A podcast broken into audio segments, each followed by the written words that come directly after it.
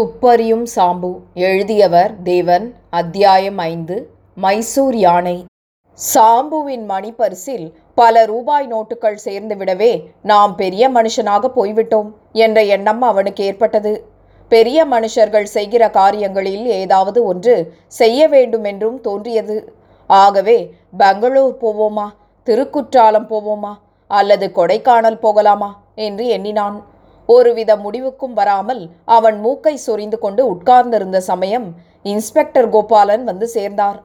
வந்ததும் வராததுமாக என்ன சாம்பு சார் பெங்களூருக்கு போய் ஒரு வாரம் பத்து நாள் ஷோக்காக இருந்துவிட்டு வர்றதுதானே? என்றார். சாம்பு திடுக்கிட்டான். எப்படி சார் தெரிந்தது உங்களுக்கு? என் மனத்தில் இருந்தது? என்றான் வாயை பிளந்து. எனக்கு தெரியாதா? கண்ணாடி மாதிரி உம்ம மூஞ்சில தெரிகிறதே. சும்மா போயிட்டு வாரும் ஐயா. பெங்களூரு போகலாம். ஆனால் பணத்துக்கு எங்கே போறது? என்று சாம்பு உதட்டை பிதுக்கினான். ஓய் சாம்பு உம்மிடமா பணம் இல்லை. இருக்கட்டும் நான் சொல்கிறபடி கேளும். பெங்களூருக்கு தம்படி செலவில்லாமல் ராஜா மாதிரி போகலாம். விஸ்ராந்தியா இருக்கலாம். எனக்கும் ஒரு கேஸில் உதவி செய்தாற் போல் இருக்கும். என்ன சொல்கிறீர்? சாம்பு யோசனையில் ஆழ்ந்தான். இரண்டு நாளைக்கு அப்புறம் யோசித்து சொல்றேனே. இரண்டு நாளைக்கு அப்புறமா நாசமாய் போச்சு. நான் எதற்காக இங்கே வந்தேன்? இன்னைக்கு ராத்திரி மெயிலில் உமக்கு சீட் ரிசர்வ் பண்ணியாச்சுங்கானும் செகண்ட் கிளாஸ் நீர் போகாவிட்டால் வண்டி காலியாகத்தான் போகும். எல்லாம் நீங்களாக பார்த்து செய்யும்போது கேட்பதை தவிர எனக்கு என்ன சுதந்திரம் இருக்கிறது? இன்னும் என்ன செய்ய வேண்டும்? சொல்லிவிடுங்கள். நீர் போகிற வண்டியிலேயே லக்ஷ்மி ராஜு என்று ஒரு பையன் வரான். முப்பது வயசு. பார்வைக்கு ரொம்ப ஷோக்காயிருப்பான் கொஞ்ச நாளாகவே என் பார்வை அவன் மேல் விழுந்திருக்கு. தெரிந்ததா? அவனும் பெங்களூருக்குத்தான் வரான். நீர் அவன் அறியாமல் கூட கவனித்து கொண்டு பெங்களூருக்கு போய்விட்டு அவனோடு திரும்பி வரணும். சாம்பு தலையை பலமாக ஆட்டினான். நன்னா சொன்னீர் இன்ஸ்பெக்டர். நீர் கண்காணிக்கிற பேர் வழினா எப்படி இருப்பான்னு எனக்கு தெரியாதா? கொலைகார பயலாயிருப்பான். அவன் பின்னால போடான்னு லகுவா சொல்லிவிட்டீரே. அவன் ராத்திரிக்கு ராத்திரியே என் கழுத்தை அறுத்துடுவான். ஓய் நான் போகலை எங்கேயும் என்றான். சாம்புவின் முதுகை இன்ஸ்பெக்டர் தடவி கொடுத்து எதற்காக வேடிக்கையெல்லாம் பண்கிறீர் சாம்பு? இந்த ஆசாமி கொலை கிளை செய்கிற பேர் வழியே இல்லை. வேறு விதமாக இவன் மேலே சந்தேகம் எனக்கு. தவிர நீர் ஒன்றுமே செய்ய வேண்டாம். வெறுமனே அவன் கூட போய் அவன் செய்கிறதை மட்டும் கவனிச்சுண்டு வந்தால் போதும் என்றார். இன்னும் எவ்வளவோ சொல்லி சாம்புவை சமாதானப்படுத்தினார். கடைசியில் ஒரு விதமாக சாம்பு சாரி போகிறேன் என்று ஒப்புக்கொண்டான். இன்ஸ்பெக்டர் போகும் முன் சாம்பு சார் மைசூர் பெங்களூர் எல்லாம் சுற்றிவிட்டு குஷியாக வரப்போகிறீர். வரும்போது எனக்கு ஞாபகமாக ஏதேனும் வாங்கி கொண்டு வரணும். என்ன? என்று சொல்லி சிரித்துவிட்டு போனார். பெங்களூரு மெயில் சென்னையை விட்டு கிளம்பியது. சாம்பு இரண்டாவது கிளாஸ் வண்டி ஒன்றில் உட்கார்ந்திருந்தான். அவனுக்கு எதிர் சீட்டில் ஒரு இளைஞன் உட்கார்ந்து கொண்டிருந்தான்.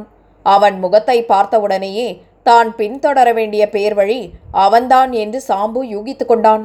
இளைஞனுடைய பால் வடியும் முகத்தை பார்த்து ஐயோ இவ்வளவு நல்ல பையனையா கோபாலன் போய் சந்தேகப்படுகிறார். அவருக்கு கல் நெஞ்சுதான் என்று ஒரு க்ஷணம் எண்ணினான். சாம்பு வழக்கம் போல் அவனை பார்த்து அசட்டு சிரிப்பாக சிரித்தான். அவன் படித்து கொண்டிருந்த தினசரி பத்திரிகையை கீழே வைத்துவிட்டு சாம்புவை பார்த்து சார் நீங்களும் பெங்களூர் தான் வருகிறீர்களோ? என்று கேட்டான். ஆமாம் இங்கே வெயில் தாங்கலை. என் சிநேகிதர் ஒருவர் என்னை கட்டாயப்படுத்தி பெங்களூருக்கு போக சொன்னார். அவருக்காகவே போகிறேன் என்றான் சாம்பு. இன்ஸ்பெக்டர் பெயரை அவன் அப்போது எப்படி சொல்லாமல் இருந்தான் என்பதே ஓர் ஆச்சரியம்தான். ஓஹோ சரிதான் சார். நானும் பெங்களூருக்கு தான் வருகிறேன். நீங்கள் எங்கே தங்குவீர்கள்? என்று கேட்டான் அவன். எங்கே தங்குவதா? ஏதேனும் ஹோட்டலில்தான் தங்க வேணும். இதற்கு முந்தி பிந்தி நான் பெங்களூருக்கு போனது கூட இல்லை. அதுதான் சொன்னேனே நிர்பந்தத்தின் பேரில் போகிறேன் என்று என்றான் சாம்பு. லக்ஷ்மி ராஜு சிரித்தான். நீங்கள் ஒன்றுக்கும் கவலைப்பட வேண்டாம். பெங்களூரில் நான் கூட ஹோட்டலில்தான் தங்கப் போகிறேன். நானும் சும்மா தான் போகிறேன். நான் தங்குகிற ஹோட்டலிலேயே உங்களுக்கு ஆட்சேபம் இல்லை என்றால் நீங்களும் தங்கலாம். என்றான். சாம்புவுக்கு மனதுக்குள் ஆனந்தம் பொங்கியது. லக்ஷ்மி ராஜு உண்மையில் துஷ்ட பையனாக இருந்தால் இவ்வளவு வெகுளித்தனமாக இருப்பானா? என்று எண்ணினான். மெயில் போய்க்கொண்டே இருந்தது. சாம்புவும் நிமிஷத்துக்கு நிமிஷம் லக்ஷ்மி ராஜுவுடன் நெருங்கி பேசிக் கொண்டிருந்தான். தான் துப்பறிபவன் என்று ஒரு செய்தியை நீங்களாக சகல விஷயங்களையும் அவன் சொல்லிவிட்டான். எத்தனையோ தடவைகள் அதையும் கூட சொல்லிவிடுவோமோ? என்று அவன் உதடுகள் துடித்தன. ஒரு விதமாக அந்த ஆசையை அடக்கிக் கொண்டான். பெங்களூரை அடைந்ததும் சாம்புவை கையை பிடித்து லக்ஷ்மி ராஜு ஹோட்டலுக்கு அழைத்து கொண்டு போனான். அங்கே போனதும் மிஸ்டர் சாம்பு உங்களை எனக்கு ரொம்ப பிடித்திருக்கிறது. உங்கள் முகத்தை பார்க்க பார்க்க எனக்கு என் மாமாவின் ஞாபகம்தான் அடிக்கடி வருகிறது. நீங்கள் தனி அறையில் இருக்க வேண்டியதில்லை. நான் இருக்கும் அறையிலேயே இருங்கள் என்று வற்புறுத்தினான். சாம்புவின் ஆச்சரியம் பன்மடங்கு அதிகரித்தது. என்ன? நாம் ஓர் ஆசாமியை ரகசியமாக தொடர்ந்து போய் அவன் செய்வதையெல்லாம் கவனிப்பதென்று வருவதாவது? அவனே நம்மை வலுவில் அழைத்து தன் அறையிலேயே வைத்துக் கொள்வதாவது? நம்பும்படியாக இல்லையே? என்று ஆச்சரியப்பட்டான்.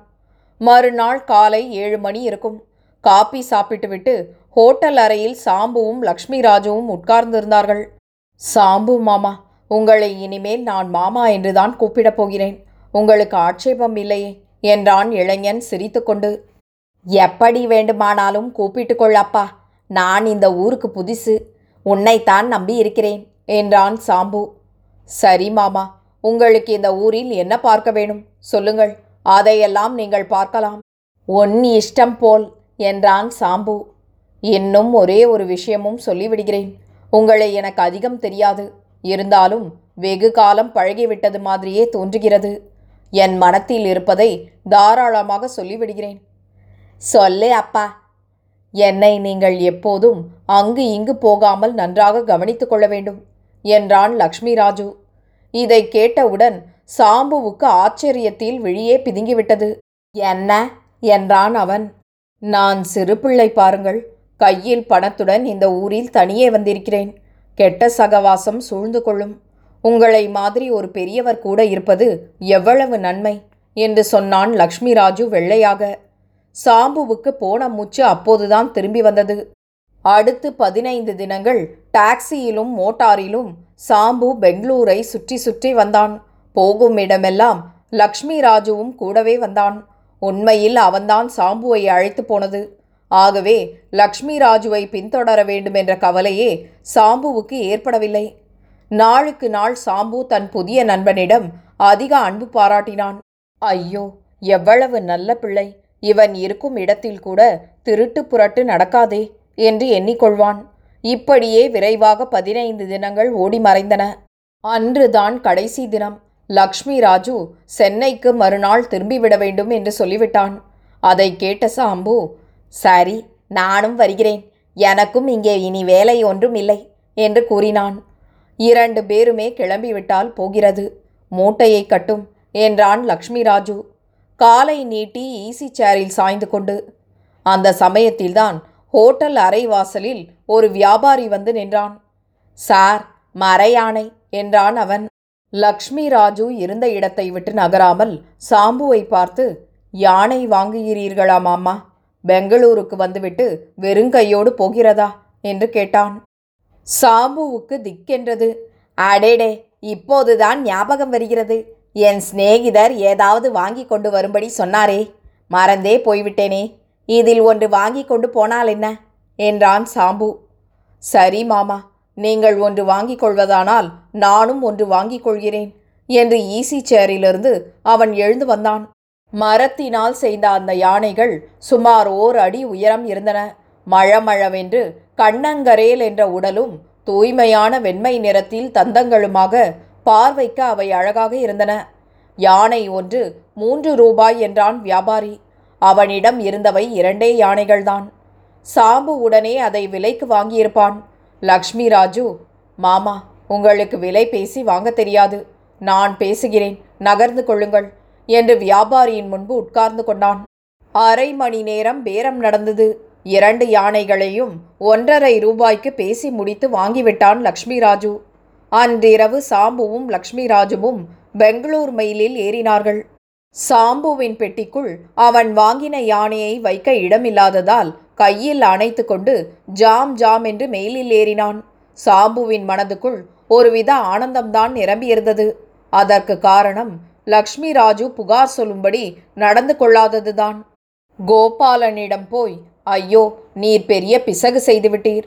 அவனை பற்றி தவறாக சொன்ன வாயை அலம்பிக் கொள்ளும் என்று சொல்ல வேண்டும் என்று அவன் துடி துடித்து கொண்டிருந்தான். அப்போது லக்ஷ்மி ராஜு மாமா நீங்கள் எனக்கு ஒரு வாக்கு கொடுக்க வேண்டும். மெட்ராஸ் வந்தவுடன் நேரே எங்கள் வீட்டுக்குத்தான் வர வேண்டும். அங்கே சாப்பிட்டு விட்டு மத்தியானத்துக்கு மேல்தான் போக வேண்டும் என்றான். சரி அப்பா உன் இஷ்டம் என்றான் சாம்பு. பிறகு நிம்மதியாக கண்மூடினான். சாம்புவின் தூக்கம் திடீரென்று கலைந்தது. கண்ணை விழித்து உட்கார்ந்தான். பொழுது விடிந்திருந்தது.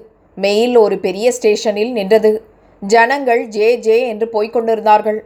அவன் இருந்த வண்டியில் இரண்டு ஜவான்கள் நின்று கொண்டிருந்தார்கள். ஆனால் லக்ஷ்மி ராஜுவை காணும். சாம்பு இறங்குங்கள். நல்ல தூக்கம் போல் இருக்கிறதே என்றது இன்ஸ்பெக்டர் கோபாலனின் குரல். இதற்குள் மெட்ராஸா? என்றான் சாம்பு. சுற்றும் முற்றும் பார்த்து கண்ணை கசக்கிக் கொண்டு ஆமாம் உம்மா சாமான்களை எங்கே வைத்திருக்கிறீர்? சாம்பு தன் பெட்டியை ஒரு ஜவானிடம் கொடுத்தான். பெஞ்சுக்கடியிலிருந்து யானை பொம்மையை தானே தூக்கி கொண்டு வண்டியிலிருந்து இறங்கினான். இது யாருக்கு காணும் பொம்மை? என்று கேட்டார் கோபாலன். இதைத்தான் உமக்கு ஸ்பெஷலாக கொண்டு வந்திருக்கிறேன் என்றான் சாம்பு. ஆட நன்றாயிருக்கிறதே என்று சிரித்தார் கோபாலன். இன்ஸ்பெக்டரை பின்தொடர்ந்து சாம்பு ஸ்டேஷன் அறைக்குள் சென்றான். போனதும் போகாததுமாக கோபாலன் அவனை எங்கே? நடந்ததை சீக்கிரம் சொல்லும் என்றார். சாம்பு ஆதியோடு அந்தமாக சொன்னான். முடிவாக லக்ஷ்மி ராஜுவின் நல்ல குணத்தை எடுத்து சொல்ல போகும் தருவாயில் இரண்டு போலீஸ்காரர்கள் உள்ளே நுழைந்தார்கள். சார் லக்ஷ்மி ராஜுவை நல்லா சோதனை போட்டாச்சு. ஒன்றுமே கிடைக்கவில்லை. இந்த தடவை நாம் ஏமாந்துதான் போய்விட்டோம். இனிமேல் பேர் வழியை விட்டுவிட வேண்டியதுதானே? என்றார் அவர்களில் ஒருவர். என்ன ஐயா இது? சரியாக பார்த்து விட்டீர்களா? என்றார் கோபாலன் பதற்றத்துடன். சரியாகவா. அவன் ஒரு யானை பொம்மை கொண்டு வந்தான். அதை கூட அல்லவா துண்டு துண்டாக உடைத்து பார்த்து விட்டேன்.